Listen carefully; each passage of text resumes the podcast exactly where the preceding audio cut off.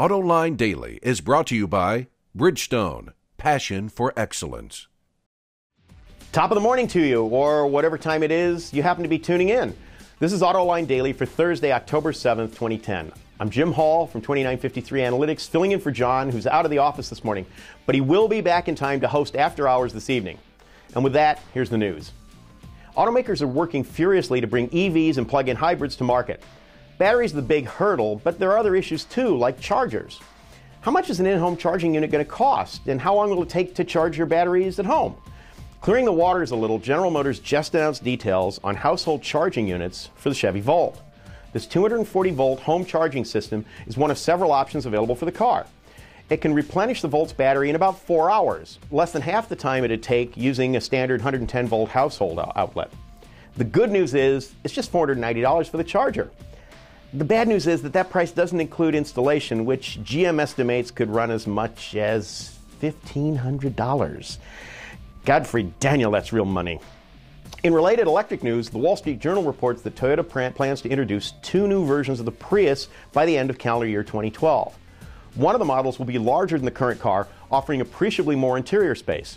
The other will be smaller, probably about the size of the company's B segment Yaris. Toyota also promised to introduce a plug in version of the Prius which can travel up to 13 miles on battery only power in the US EPA test.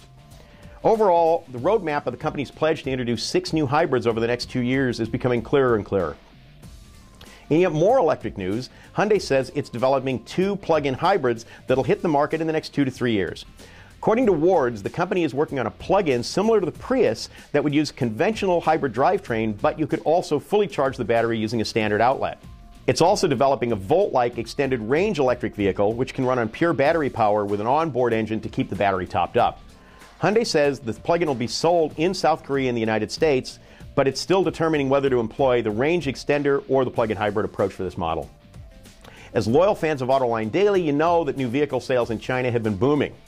It's a big windfall for automakers, but it has some other positive benefits, and some of which aren't really that obvious.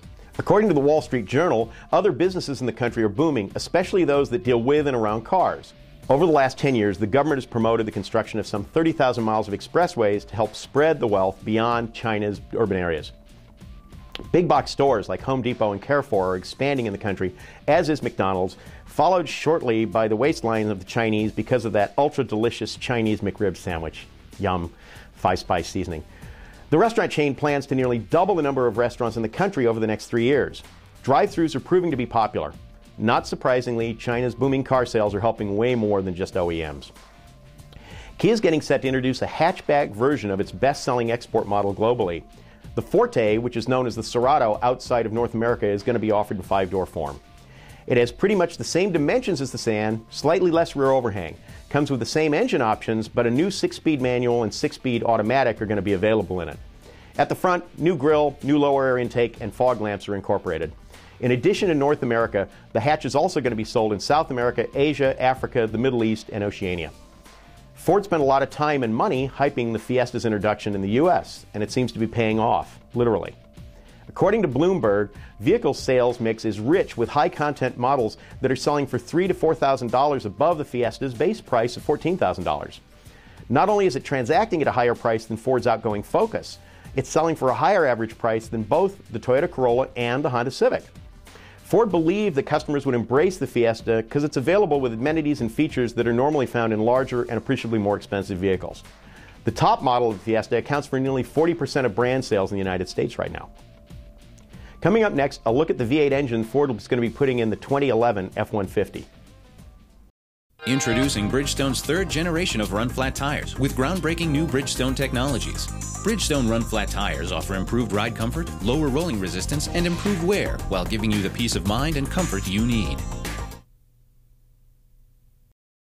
Last week we brought you up to speed on the new V6 engines Ford is dropping in the 2011 F 150, and today it's time to look at the 8s.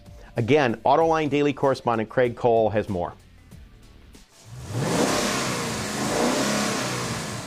You're already familiar with Ford's Reborn 302. This 5 liter V8 debuted in the 2011 Mustang, and now the company is putting it in the F 150.